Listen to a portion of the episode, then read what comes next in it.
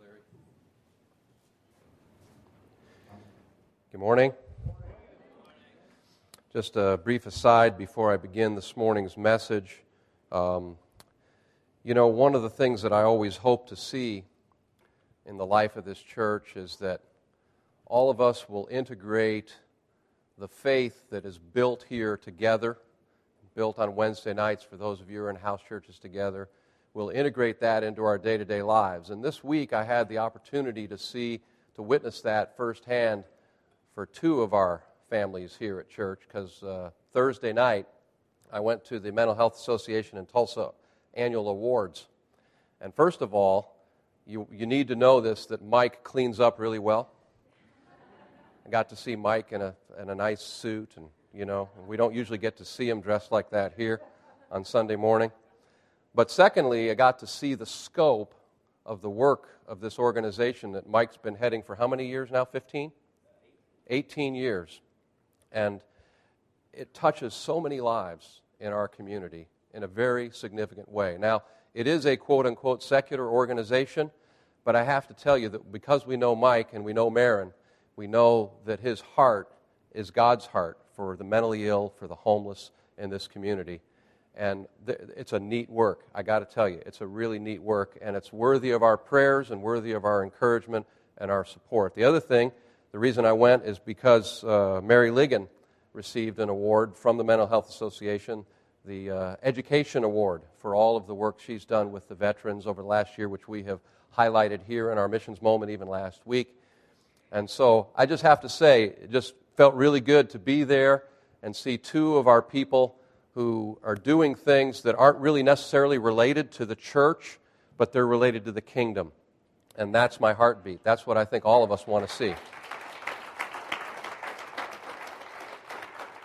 Now, think about this for a second. If you're the owner, the manager, or the boss of a business and you need more help because maybe you're having a grand opening or maybe your business is just going really well, you can't do it yourself.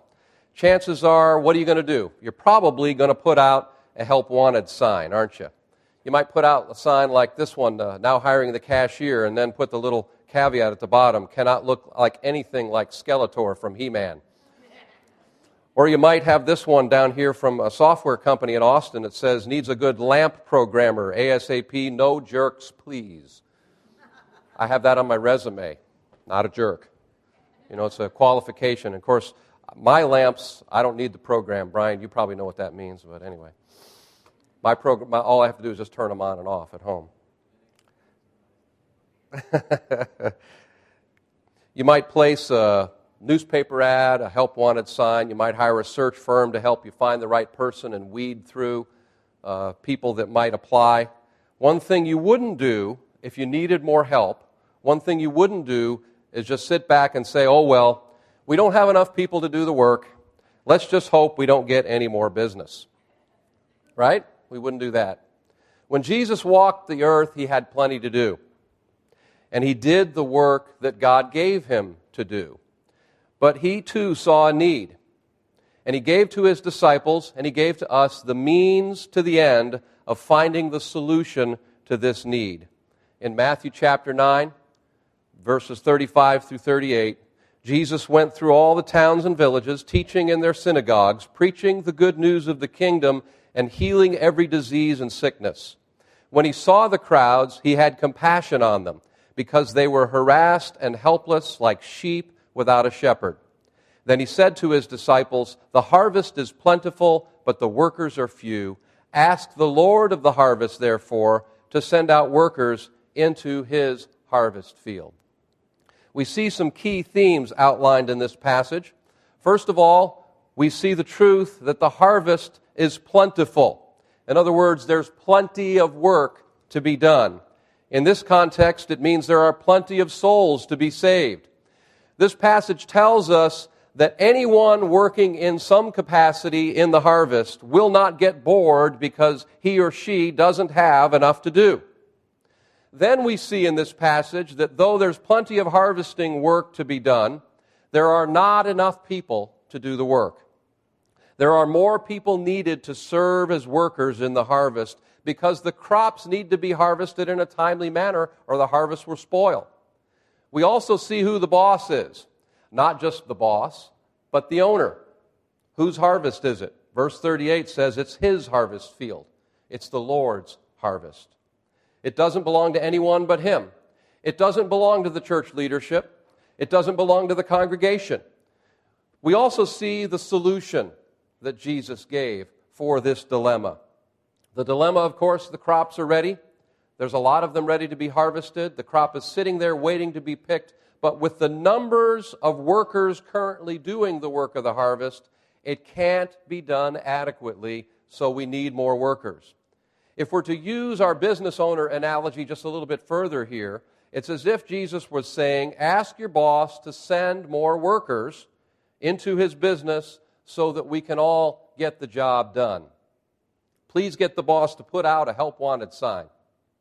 But it's also clear from this passage of Scripture that it's a little bit stronger than the boss simply putting out a help wanted sign and saying, Please come. The word translated send out here can mean thrust out or drive out. There's some strength, there's some force behind this word. It's more like the master saying to the slave, Do this work, than it is like an employer saying to a potential employee, Please come work for me. That's one reason why the Lord of the harvest is the one who sends the workers. It's not us, because He's the boss and we're not. We can't recruit anyone for harvest work, but we can cooperate with what the Holy Spirit is doing to bring workers into the harvest. We can't initiate something God hasn't already ordained. So then we ask, we beseech, or we pray earnestly, as some versions say, that the Lord of the harvest would send more workers to get the job done. There's a couple of other important sub themes in this passage that we'll also look at briefly. First of all, the crowds are harassed and helpless. Some versions say distressed and dispirited. They're like sheep without a shepherd. And secondly, we see that Jesus had compassion for these people. TCF has never been a church that was about quantity. In terms of our devotion to the Lord, in terms about our kingdom service, I like to think we're more about quality than we are about quantity. Quality of devotion to Christ, quality of relationships. Unfortunately, this idea of not being about quantity, not having that be a primary emphasis, not caring that much about numbers, has led some to think that the elders don't care at all about quantity. Of course, in some sense, that's really true. So it's not unreasonable for someone to come to this conclusion we don't desire TCF to grow just for the sake of TCF becoming a larger church, just so we can have a nicer building, maybe in a better part of town, just so the staff can get bigger salaries, believe it or not. That's not what we're about. In this way, numbers are not important. Obedience is important. Obedience to God's call and God's direction for us as followers of Christ at TCF. That obedience has at time actually cost us numbers. When various winds of doctrine have swept through the church in Tulsa and around the nation, the leadership of this church has made the decision that we cannot embrace those movements. That's, this has cost us. It's cost us in terms of membership, it's cost us in terms of numbers. When our vision for world missions has competed with other agendas, some people left TCF then too. There are other doctrinal reasons people have chosen to leave TCF. What's more, we look around and we've seen how church growth works in many churches. And Tulsa is a prime example of this tendency. People go to the latest and greatest thing in town. And when the new latest and greatest thing happens, what happens? They move on. We'll probably never be a church that's comfortable with putting ads on the radio or on a billboard or somewhere that say something like, if you're bored or dissatisfied with your church because of, and then name a myriad of possible reasons, come to our church because we're better. We're not going to do an ad like that. I've heard radio ads like that, I've seen newspaper ads like that. Little known fact I spent a lot of money to have these particular signs made for TCF once. First one says, You know your church doesn't love you. Come to TCF. We do love you. The other sign says, Your church stinks, ours doesn't. Come to TCF. But you know what? When I had those signs made, the elders were so upset with me, they made this for me to warn me not to do it again. Can you read that? Bill Sullivan, 1956 to 2010, TCF elder, he wanted to advertise.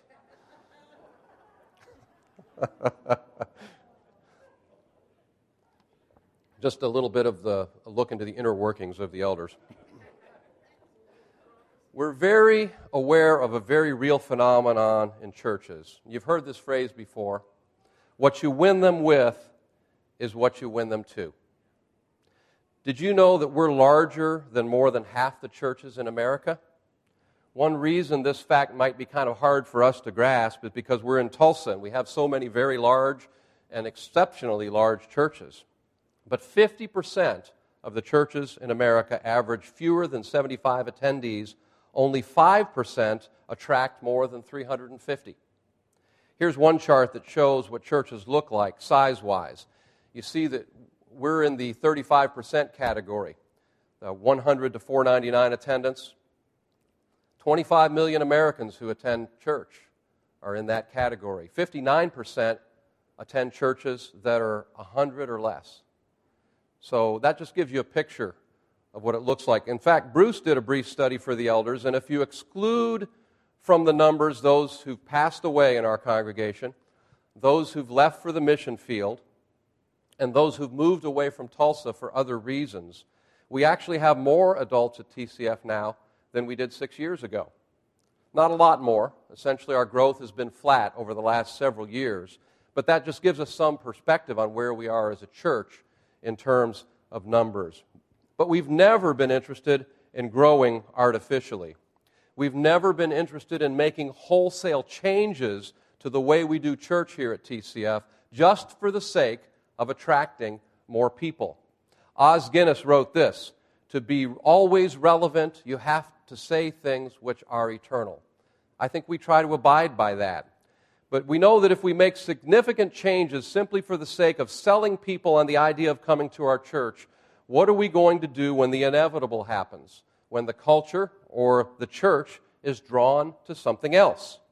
Now, I'm not saying we can't, never will make any kind of changes in our church. But if we change just to be like the latest and greatest thing happening, just to keep up with the Joneses, as the old saying goes, what will we do when that latest and greatest is no longer the latest and greatest? Here's a commentary on that by a writer named David Wells when we speak of marketing the church, we're not referencing such things as advertising church events, providing excellence in church programming, being kind to visitors, or providing ample parking. No one's arguing the importance and value of such things. Marketing, as defined by the new paradigm churches, goes much further because its focus is on what the consumer, he refers to that as unchurched Harry, what unchurched Harry wants and thinks he needs, rather than on what God wants and what God says Harry needs.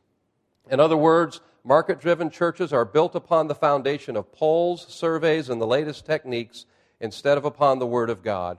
In order to market a church to the unsaved, the consumer must be given what he wants. Since unsaved consumers do not desire God or the things of God, they have to be enticed by something else. Thus, the temptation then arises for a church to change or at least hide who they are so that they appeal to unchurched Harry. Additionally, the church is tempted to alter its message to correspond with what Harry wants to hear and thinks he needs. The end result is a gospel that appeals to Harry's fallen nature in an effort to entice him to come to Christ, the ultimate felt need supplier, so that he is fulfilled and feels better about himself. But can churches really hide their identity without losing their religious character? Can the church view people as consumers without inevitably forgetting that they are sinners? Can the church promote the gospel as a product and not forget that those who buy it must repent? Can the church market itself and not forget that it does not belong to itself but to Christ? Can the church pursue success in the marketplace and not lose its biblical faithfulness? These are all good questions, I think, to ask, aren't they? At TCF, I think we've made a considered and prayerful decision, and we trust obedient decision before God that we don't want that kind of growth. But I'll tell you what we do want. We do want God given growth. Not something that we have to generate by becoming something we're not. We want this growth so that we will have more laborers for this little corner of the harvest that we call TCF. One of the strengths of this church is our relationships, the longevity of our relationships, the fact that we've been together and worked together and share our lives in Christ together. It's a significant component in the reality that we have a strong core of committed Christians in this church. In that sense, I think we have experienced and continue to experience a growth in quality, quality of relationship with Christ and with each other. But unfortunately, this hasn't led to a corresponding growth in quantity and the numbers of people attending this church. You know, I've heard many of you say, some of you said it to me, and some of you have maybe said it to other, and I've overheard it. I can't understand why anyone wouldn't want to come to TCF. I've heard that. I've heard many of you say that. That's because they've gained so much. They've grown so much in Christ through their years here. It's because they've seen how this body ministers to one another in times of crisis. It's because we have a genuine sense of family here. Yet there's a very practical reality at work. If God has truly called us, and I believe He has called us as a church, to release laborers into the harvest, it's right there in your bulletin every week. Whether that harvest is the Medvan ministry, the Good News Club, the overseas mission field, some church ministry, or your own individual circle of influence with your family, with your work, with your neighbors, with your friends, the kind of thing that Mike is doing and that Mary is doing. But how can we disciple, train, and release people who aren't part of us? We can't. In that sense, we do care about numbers because the work of the harvest that God has given us as a church takes people.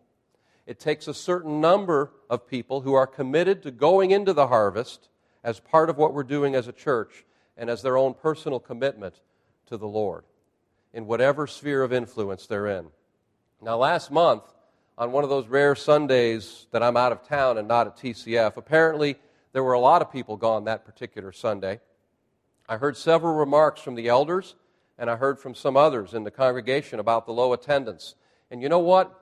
there was a sense of discouragement. There was a sense of discouragement. There is a reality that we need to recognize here. When you're not here, you're missed. When you're not here, you're missed. There's an emotional component at work here, but it's very real. Yes, we know that wherever two or three are gathered together in Jesus' name, we know that God's here then too. Maybe that should be enough for us. But empty seats can feel discouraging in some ways, even when we can hang on to the reality that, yeah, we know God's here, even if so and so and so and so and so and so aren't here. Then in the elders' meeting that same week, we discussed the ongoing need for volunteer help with some key ministries. We've had a couple of open slots in the nursery now for a couple of months. We have need of more children's church workers. We always have need of more help with the Good News Club.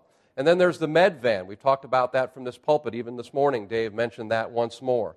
The need for volunteers to help with various aspects of that ministry. That ministry is a very clear example of the plentiful harvest with not enough workers. You know, we have 25 to 40 people and more every Monday night, harassed and helpless like sheep without a shepherd, coming right into our very own building. They're coming to us. And yes, we help to meet some of their physical needs, that's a worthy thing. That's a worthy thing. But we just don't have enough people to help. And that's just an example. There's so much more we can do for these people than just take care of their physical needs. So that morning, as the elders discussed these needs, there was a clear recognition that with all the good things we have going on here, and let's face it, there are a lot of good things that we're involved with as a church, we need more help. We're already doing a lot with what we have, but there's a desire on the part of many to do so much more. and to be more effective still with those things that we're already doing. But here's the challenge we see here that the harvest is God's, it's not ours. Yet, as we work in the harvest, we need more people to put their hands to the plow and work with us. So that week, as I was praying about this topic, I had a very distinct leading from the Lord to study and preach about this passage of Scripture. Now, normally when we set the preaching schedule, the elders give each other the freedom to seek God individually for direction. We don't usually seek approval. Hey, guys, this is what I'm going to speak about. Is that okay? Uh, sometimes we'll compare notes just for the sake of uh, helping us study and think through an issue. But we don't get pro- topics approved. But with this particular theme, I did ask for the elders' feedback. And specifically, I wanted their affirmation that I'd really heard from God and that this was God's direction for us. And I did that because at the end of this message this morning, I'm going to challenge you to join the elders with a very specific response for this morning's message. That kind of thing is something that's not up to me to do as an individual elder for me to decide, but it is for the elders as a team to decide because it has to do with the direction and future of this church. So I did. I asked the elders to pray with me and to consider this and to affirm this direction. We noted that Jesus, when he saw the crowds, had compassion on them. Compassion is a component of our motivation here, our motivation to bring more workers into the harvest field. But compassion is not our entire or even our highest motivation. Yes, we care that people are helpless, that they're hurting. We care more still that they are lost without Christ. Many of you may have heard of the great Scottish preacher Alexander Maclaren. He wrote this about this passage of Scripture. He wrote that it's perfectly legitimate, although it is by no means the highest motive, to appeal to feeling as a stimulus to action. We have a right to base our urging of Christian men and women to missionary work, either at home or abroad, upon the ground of the condition of the men to whom the gospel has to be carried. I know that if taken alone, it is a very inadequate motive. I believe that any failure may be manifest in the interest of Christian people in missionary work is largely traceable to the blunder we have made in dwelling on superficial motives more than we ought to have done, in proportion to the degree in which we have dwelt on the deepest. So I say that a deeper reason than the sorrow and darkness of the heathen is the love of Christ constraineth me. But yet the first is a legitimate one only remember this that Bishop Butler taught us long ago that if you excite emotions which are intended to lead to action and the action does not follow, the excitation of the emotion without its appropriate action makes the heart a great deal harder than it was before. You cannot indulge in the luxury of emotion which you do not use to drive your spindles without doing yourself harm. It is never intended to be blown off as waste steam and allowed to vanish into the air. It is meant to be conserved and guided and to have something done with it. Therefore, beware of sentimental contemplation of the sad condition of the shepherdless sheep, which does not move you to do anything to help them. That's a mouthful, I know. That's why I had it on the screen so you could read it along with me. The phrase in this passage like sheep without a shepherd makes me think of something else related to our theme here this morning. Here in Tulsa, perhaps because it's such a religious city, there are a lot of people who say they are Christians but don't ever go to church. Now, some of these individuals may be believers, actually, and some of them may not. But the reality for both is the same they are like sheep without a shepherd. But specifically speaking, of those many Christians who've maybe felt like they've been burned by a church and left it, or perhaps they've even left a church and not connected elsewhere for reasons we might consider suspect in some ways, they are still like sheep without a shepherd. And as such, believers or not, they are in spiritual danger. Ezekiel 34, verses 5 and 6 says, They were scattered because there was no shepherd, and when they were scattered, they became food for all the wild animals. My sheep wandered over all the mountains and on every high hill. They were scattered over the whole earth, and no one searched or looked for them. Now, I think there are some of these people that God wants to bring to TCF. I say that with some sense of trepidation because I think there's a chance that some of these left their previous church for what we might consider to be suspect reasons. In other words, there may have been nothing really wrong with the church they left, but there maybe there was something wrong with them. But the fact remains they are sheep without a shepherd, and they need a shepherd. They need a church family like TCF. The word used here refers to the weariness and fatigue which results from labor and being burdened. Jesus saw the people burdened with the rites of religion and the doctrines of the Pharisees, sinking down under their ignorance and traditions, and neglected by those who ought to have been enlightened teachers.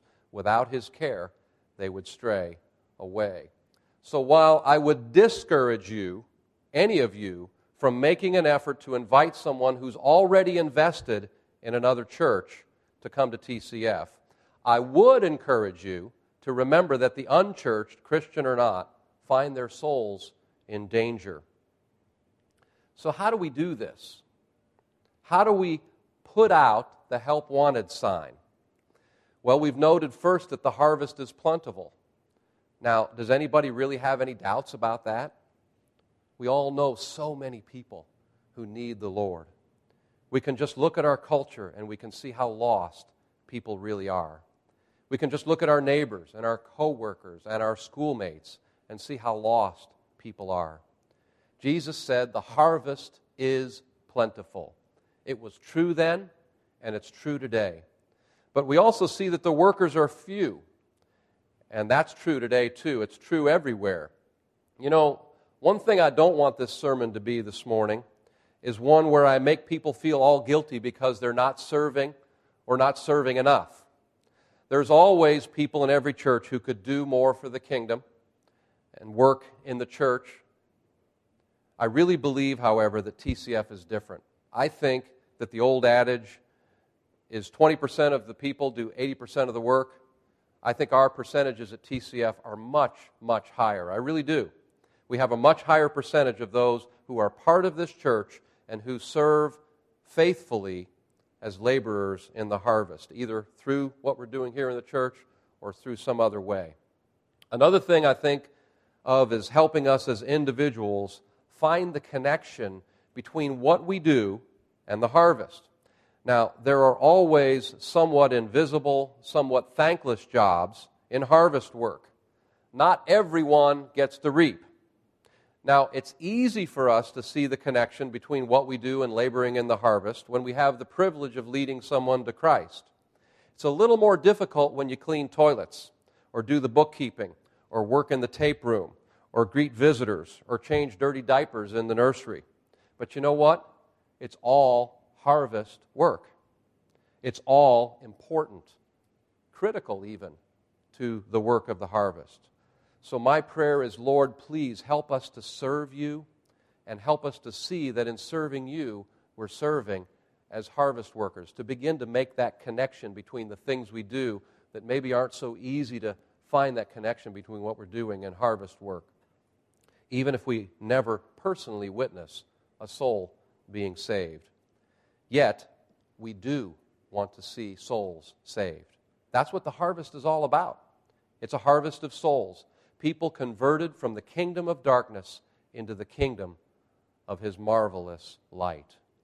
Romans 10, beginning with verse 14, tells us How then can they call on the one they have not believed in? And how can they believe in the one of whom they have not heard? And how can they hear without someone preaching to them? And how can they preach unless they are sent?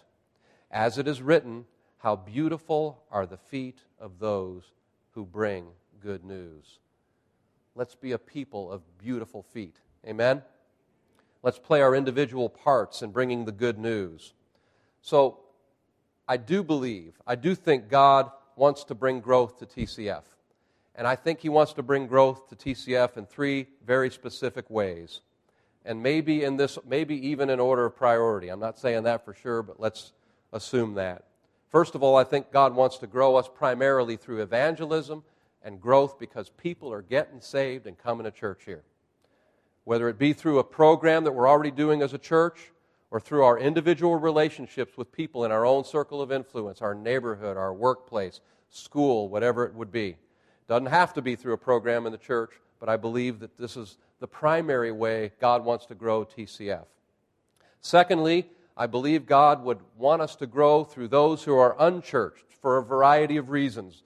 There may be a whole bunch of reasons that they don't go to church, but whatever they are, they are harassed and helpless like sheep without a shepherd. I believe God wants to grow this church by bringing some of those people here.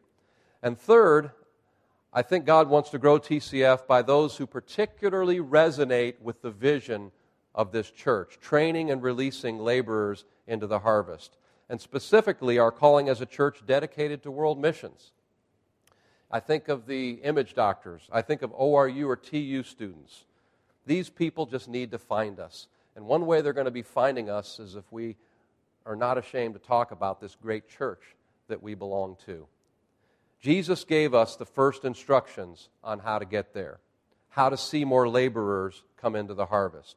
We're to ask the Lord of the harvest to bring workers. Now, that doesn't preclude any further action. Those of you out here who are faithful prayers know that often, as a response to our ongoing prayers about an individual or something in particular, God will give us very specific follow up actions to do. But where do we start? We pray. We pray. In praying, we're acknowledging that this is God's harvest we're acknowledging that we are absolutely and completely dependent on Him. We're recognizing that anything that comes from our own designs, our own intellect, our own ideas is worthless toward achieving the goal of more workers for the harvest. But ideas, strategies, follow up action that flows from these prayers will be more clearly His design, the very mind of Christ. It's critical to note that the only thing that Jesus said specifically to do was pray. That's the only thing he said. He didn't say come up with an action plan. He didn't say create an advertising and marketing campaign. You'll get your own tombstone if you want to do that. So, if you're a TCFer who for a long time has been really interested in seeing our church grow, not for the sake of numbers, but for the express purpose of having more workers for our little corner of the Lord's harvest, please don't be disappointed that I'm not up here this morning giving you our five step plan to grow TCF. To make that happen, I do believe follow up action will come, but it will be in response to, a result of, the only thing that Jesus said to do. He said, pray. He said, pray. With that in mind, I want to close with a challenge to all of you here this morning. And for those of you who uh, aren't here, hopefully you'll be listening to this message. Seriously, for those who aren't here, let's make sure they know about this as well. Encourage them to get online or go to the tape room and get a recording of this message. We'll feature this as a regular item on our intercessory prayer list. The elders have also agreed to seek God for messages related to this idea in the coming 14 months messages like evangelism. You know, there's a lot of things we could preach related to that. That's just one idea. And I want you to know that the challenger isn't just me, it's a challenge from the elders to all of you. Here's, here's the challenge. In the next 14 months, between now and the end of 2011, we want to challenge you to pray intentionally, specifically, and regularly this ch- prayer that Jesus told us to pray. To pray that the Lord of the harvest would send laborers into his harvest. And specifically, since we at TCF are part of his harvest, that God would send those he desires to join us in the harvest to work with us here at TCF. We're challenging you to pray at least weekly, but hopefully more often, maybe even daily, between now and the end of 2011. We will pray for this from the pulpit regularly. We'll pray for this in the elders' meeting regularly. We'll pray for this in our monthly corporate prayer meeting starting this week regularly. And we want to ask all of you to join us. Young and old, we want to ask all of you to join us. Let's seek God together. Let's trust Him to bring the workers we need to do the things we believe God has given us to do as a church, as a body. And let's note that immediately after this passage in Matthew chapter 9, I'm not going to read it, but after he had told his disciples to pray for more workers for the harvest, what did Jesus do? Very beginning of chapter 10, he sent them. He sent them. So as we pray, as we seek God, let's be open to what he would ask us to do individually and corporately in response. But let's start, let's start with no other agenda than praying diligently, persistently. We as elders cannot make any of this happen. We're not going to call you at home to see if you're on board with this. We're not going to keep track of whether or not you fulfill this as individuals. God has to do this. God has to grow His church. We cannot. But we do want to cooperate with the Holy Spirit, with what He is doing to provide laborers for this part of the harvest that God wants this church involved in. Now, as a response, I thought about having people stand to commit to this, but I thought, you know, that's not going to work. You do that, who's going to be the one who wants to remain seated and saying, I'm not interested, I don't want to pray? So, instead, as I close, I'd like all of us to stand.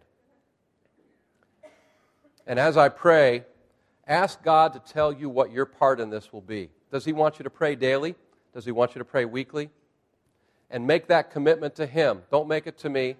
Don't make it to those sitting around you.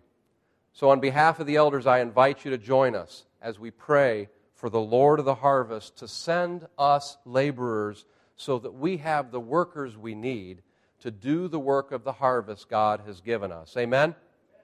This is the help wanted prayer challenge. This is the help wanted prayer challenge, and I pray that God would enlist all of us in this challenge. So listen to the Lord as we close in prayer. Heavenly Father, we're thankful that this is not something that we can do on our own. We're thankful, Father, for your very clear instructions through our Lord and Savior Jesus Christ to ask the Lord of the harvest to send laborers. So, Father, we seek you now for our role in this. We want to commit to pray. And Lord, I pray for each one here that you would drop into their hearts even right now. Pray weekly, pray daily, pray a couple times a week, whatever the case may be. And then before God, we make this commitment to you that we will diligently, we will persistently, we will intentionally seek you to send laborers to this little corner of the harvest field called TCF. Father, we're grateful for the work you've given us to do, but we recognize that we are completely unable to do it on our own. I thank you for the faithful servants who are here laboring in the harvest. We need people to come alongside us to help, Father. There's so much work to be done because the harvest is indeed plentiful, Lord. We can look around and see that with great clarity but we can also look around and see the harvest is so plentiful that the workers just aren't adequate. What we have now is just not adequate.